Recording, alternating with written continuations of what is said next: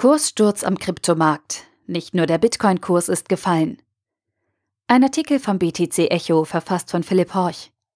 Die Kurse purzeln weiter. Mit einem Bitcoin-Kurs von unter 6.500 Euro, einer Marktkapitalisierung von knapp über 100 Milliarden Euro und einem 24-Stunden-Handelsvolumen von knapp 6 Millionen Euro schreibt nicht nur der Bitcoin rote Zahlen.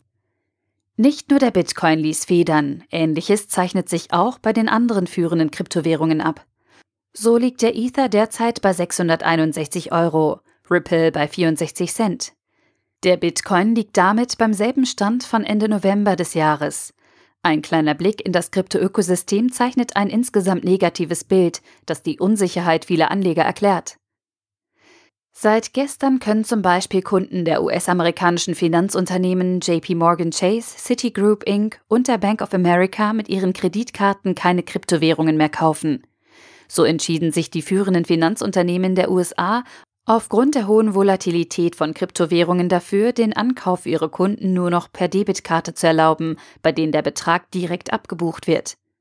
Auch kamen Stimmen von Goldman Sachs auf, die die negative Stimmung gegenüber Bitcoin und Co verschärft haben. Wie wir berichteten, ließ auch der Jahresbericht von Goldman Sachs wenig Positives an den Kryptowährungen. Beim aktuellen Abwärtstrend in Zusammenhang mit genannten Nachrichten verwundert es nicht, dass viele ihre Gewinne absichern wollen und auf den richtigen Moment für einen neuen Einstieg warten.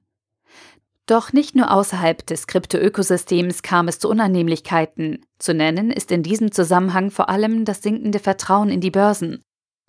Neben den immer wieder auftretenden Sicherheitslücken gab es vor allem Probleme mit Tether und Bitfinex. So ist unklar, ob Tether, der angeblich an den US-Dollar gebunden ist, tatsächlich von genügend Fiat-Geld gedeckt ist.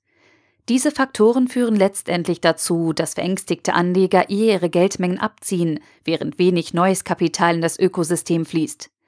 Fehlendes Vertrauen in die Börsen und Negativberichte aus dem etablierten Finanzbereich schrecken Neuanleger ab und verleiten viele dazu, vorerst wieder auszusteigen und auf den richtigen Moment zum Neueinstieg zu warten.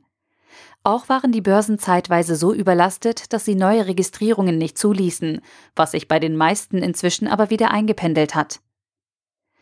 Die momentanen Signale sind natürlich gerade für kurzfristige Anleger unattraktiv. Doch liegt im aktuellen Dip wieder mal auch die viel zitierte Chance. Auch ist der aktuelle Kursverlauf nicht mit dem Wert der Kryptowährungen gleichzusetzen. Erinnert man sich an die Ursprungsidee des Bitcoins als dezentrales Bezahlsystem, wird der aktuelle Crash nichts an dessen fundamentalem Wert ändern. Als dezentrale Alternative zum traditionellen Finanzsystem wird sich der Bitcoin und die darunter liegende Blockchain-Technologie weiter durchsetzen. Auf diesem Weg sind gelegentliche Rückschläge, zumal bedingt durch externe Faktoren, gar nicht zu vermeiden. Was zudem immer ersichtlicher wird, ist, dass sich die Börsen besser, vor allem sicherer entwickeln müssen, um mehr Vertrauen zu gewähren.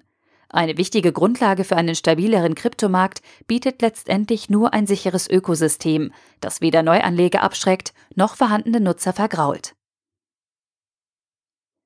Der Artikel wurde gesprochen von Priya, Vorleserin bei Narando.